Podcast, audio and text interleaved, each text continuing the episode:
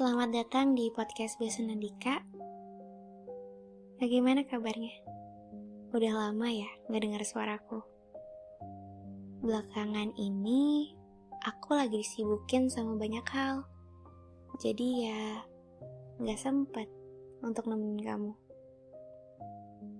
Kali ini aku mau ngomongin soal bagaimana caranya buat berdamai sama diri sendiri. Datang-datang ngomongin hal-hal yang berat-berat aja ya. Ya, nggak akan aku bawa berat sih. Kita santai aja ya. Kamu boleh sambil duduk, atau tiduran, atau bahkan sambil tidur pun ya juga nggak apa-apa. Senyamannya kamu aja. Aku agak kangen juga rupanya ngomong di sini. Jadi gini, Gak jarang kan ya, ketika kita lagi sendiri, pasti tuh ada aja momen buat mikir. Ada aja kayak perasaan gelisah yang datang. Seolah apa yang kita lakuin selama ini tuh gak cukup. Rasa gak cukup, gak cukup buat diri sendiri, apalagi buat orang lain. Ada perasaan iri setelah kita duduk lama termenung dan kita nggak bandingin pencapaian kita sama orang lain. Sebagai manusia, kita selalu aja ngerasa cukup setelah kita dapat validasi atau pengakuan dari orang lain. Padahal ya, ukuran cukup itu untuk masing-masing orang itu ya nggak sama. Kita terus, ya kita nggak bisa untuk mengukur itu. Terus gimana caranya buat kita damai sama diri sendiri ketika kita menerima diri sendiri aja belum bisa. Aku pun ya yang ngomong kayak gini bukan berarti aku tuh udah ahli untuk berdamai sama diri sendiri. Aku juga lagi belajar jadi ya, untuk penerimaan diri sendiri atas masa lalu atau kekurangan-kekurangan kita tuh emang butuh waktu. Gak sebentar, aku yakin itu lama. Dan sebagai respon aluriah pertama, manusia itu akan lebih sering milih untuk melanjutin hidupnya yang seolah-olah tuh kayak nggak terjadi apa-apa gitu. Padahal nih ya, gak jarang di masa depan kita tuh pasti ngalamin pengalaman yang mirip dengan memori yang sama. Kita bisa aja larut ke dalam emosi negatif yang sama. Kayak dulu-dulu gitu. Sebenarnya gak ada loh kata terlambat buat kita ngenalin diri kita sendiri. Apalagi versi buruknya kita kita bisa aja mulai untuk ngakuin kalau it's okay not to be okay. Lalu berdamai dengan diri sendiri itu emang gak semudah kedengarannya. Sering banget mungkin kamu kayak berharap atau berekspektasi sama orang lain atau bahkan ke diri sendiri. Ngasih ekspektasi dan target yang terlalu ngeberatin itu malah ngebuat kita malah nambah beban gitu. Apalagi kalau ekspektasi dan target yang kita buat itu nggak sesuai sama kapasitas dan kemampuan kita. Terus ngebanding-bandingin diri sama orang lain itu juga jadi pemicunya. Pemicu buat susah banget berdamai sama diri sendiri. Kamu pernah nggak dengar ungkapan ini rumput tetangga jauh lebih hijau. Itu benar tahu. Jadi, akses yang mudah yang kita milikin untuk ngelihat hidup orang lain itu terkadang malah ngebuat kita ngerasa lebih kecil gitu dan gak bersyukur sama apa yang udah kita milikin aku kayaknya pernah bilang deh di salah satu podcastku kalau misalnya berhenti untuk berkaca di cermin orang lain dan mulailah berkaca di cermin sendiri. Maksudku ya, kita sama orang lain ya nggak akan pernah sama. Kualitas, bakat, lingkungan, apa pun semuanya itu ya beda. Kamu itu satu kesatuan yang unik. Bahkan anak yang kembar pun punya banyak hal yang berbeda kan? Oh iya, kemarin-kemarin aku buat polling di Instagram tentang pernah atau enggak ngebandingin diri sendiri sama orang lain. Terus pertanyaan kayak ngerasa I'm not good enough atau already enough terus juga kayak ngajuin question box yang nanyain tentang rasa takut apa yang ngebuat diri kamu ngerasa gak cukup. Dan sesuai tebakan aku masih banyak yang suka ngebandingin diri sendiri sama orang lain. Masih banyak yang ngerasa not good enough.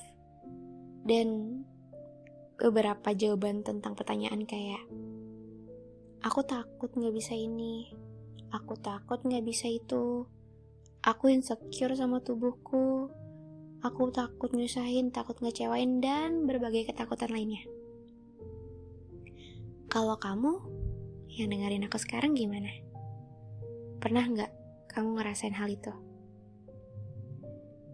Secara nggak langsung nih ya, di budaya kita, rasa malu, takut, cemas sama hal yang gak pasti, itu sebagai emosi yang harus kita hindarin. Banyak contoh misalnya kayak di, hidup, di kehidupan kita tuh, kita kayak masang dinding yang besar banget buat mematikan rasa-rasa itu gitu. Supaya kita nggak ngerasain hal yang tadi itu malu, takut, cemas. Itu wajar aja tahu karena ya perasaan itu emang ngejauhin diri kita dari zona nyamannya kita tapi secara nggak sadar kita ya pernah memakai topeng itu. Topeng yang nutupin semua rasa itu. Dan keraguan yang kita rasain itu bisa ngebawa kita ke lubang yang I'm not good enough itu. Kita selalu ngerasa bahwa kita tuh gak cukup pandai, gak cukup baik, gak cukup beruntung, dan gak cukup lainnya. Atau pikiran kayak, kalau aku ngelakuin hal itu, bisa gak ya? Atau, aku mampu gak ya ngelakuin hal ini? Atau bahkan kayak, aku bakal gagal nggak ya kalau aku ngelakuin hal ini lagi? Ya pokoknya pikiran kayak gitu bisa aja nggak buat kita tuh ngerasa lebih tertekan dan semakin mempertanyakan kapasitas dan kemampuan kita. Akibatnya, kita bisa jadi ngalamin yang namanya penurunan fungsi kognitif. Kita ya jadi nggak semangat buat lanjutin rencana kita, mimpi-mimpi kita, sampai pada kesimpulan bahwa diri kita tuh nggak cukup kompeten, nggak mampu, nggak akan pernah cukup baik untuk mewujudin itu semua. Di sinilah masalahnya. Bukan karena kita nggak cukup baik, tapi karena pikiran kita tuh terus maksa kita untuk berpikir kayak gitu. Kita terkungkung dalam pikiran negatif yang justru ngebentuk kita tuh ya jadi not good enough itu ngerasa nggak cukup baik itu tanpa kita tuh berusaha buat menerima diri kita seutuhnya kalau aja hal ini terus menerus terjadi bukan gak mungkin self doubt ini berujungan pada seringnya kita ngerasa gelisah, depresi, sering nunda-nunda, kurang motivasi, emosi nggak stabil, nggak percaya diri, atau bahkan sulit ngambil keputusan. Pernah nggak kamu ngalamin hal itu? Nah, dari berbagai dampak negatif yang ditimbulin tadi, ternyata nggak selamanya buruk. Self love itu nggak selamanya buruk bagi kita. Keraguan itu ternyata bisa bawa dampak positif juga.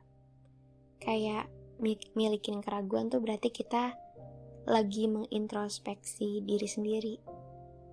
Kita mulai mengenali kapasitas diri kita, apakah sesuatu dapat tercapai dengan kemampuan diri kita atau enggak. Adanya keraguan itu bisa jadi kayak pemacu buat kita tuh terus berusaha. Dan nempatin keraguan sama percaya diri dalam batas yang benar, yang tepat itu bisa bantu kita untuk lebih hati-hati gitu dalam ngelakuin pekerjaan. Dan lagi pas ngerasa ragu-ragu, kita tuh bisa tahu kapan saatnya untuk minta bantuan karena ngerasa itu tuh udah di luar kemampuan kita. Jadi ya, sesuai sama apa yang aku omongin tadi, keraguan itu emang gak selamanya buruk. Punya keraguan berarti kita lagi dalam pencarian solusi dari sebuah masalah. Bukan buat lari dari masalah. Jadi keraguan yang ada dalam diri kita tuh nggak selalu harus bawa kita ke dalam lubang hitam yang tadi aku sebutin. Jadi udah saatnya self doubt yang udah kita milikin ini ya kita terima dan biarin aja gitu hadir dalam diri kita. Bisa jadi pengingat bahwa kita ini ya manusia biasa. Kemampuan dan kapasitas kita ya terbatas. Kita butuh orang lain dan perlu diingat nih ya, bahwa nggak akan ada yang namanya keyakinan kalau kita nggak pernah ngerasa ragu sebelumnya. Jadi kesimpulannya, gimana caranya buat bisa berdamai sama diri sendiri? Hmm, kalau disimpulin sih kayaknya rada susah ya, tapi singkatnya mungkin gini kita harus bisa buat nerima diri kita apa adanya. Apa yang kita hadapin, kita jalanin dan berpikir kalau it's okay not to be okay. Kita itu manusia. Dan kurangin segala hal yang sifatnya over. Termasuk overthinking. Tahu kan? Segala yang berlebihan itu emang gak baik bertanya-tanya tentang hal yang belum terjadi di masa depan, boleh kok. Tapi kalau bisa, itu jadiin peluang buat kamu, buat ngambil langkah ke depannya kayak gimana. Jangan dipusingin ya. Semuanya bakal baik-baik aja. Semoga ketika kamu jatuh, kamu bisa diri lagi. Kamu bisa senyum lagi.